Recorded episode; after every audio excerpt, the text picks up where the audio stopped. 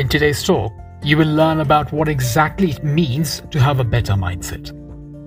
You will also get clarity on what mindset actually is and how it affects you.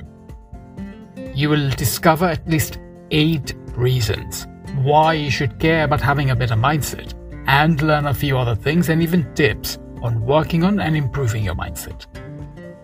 We will explore and answer at least three of the most commonly asked questions about this topic what a better mindset is, what a mindset is, and perhaps most importantly, why you should care about having a better mindset. Listen to this talk to learn more.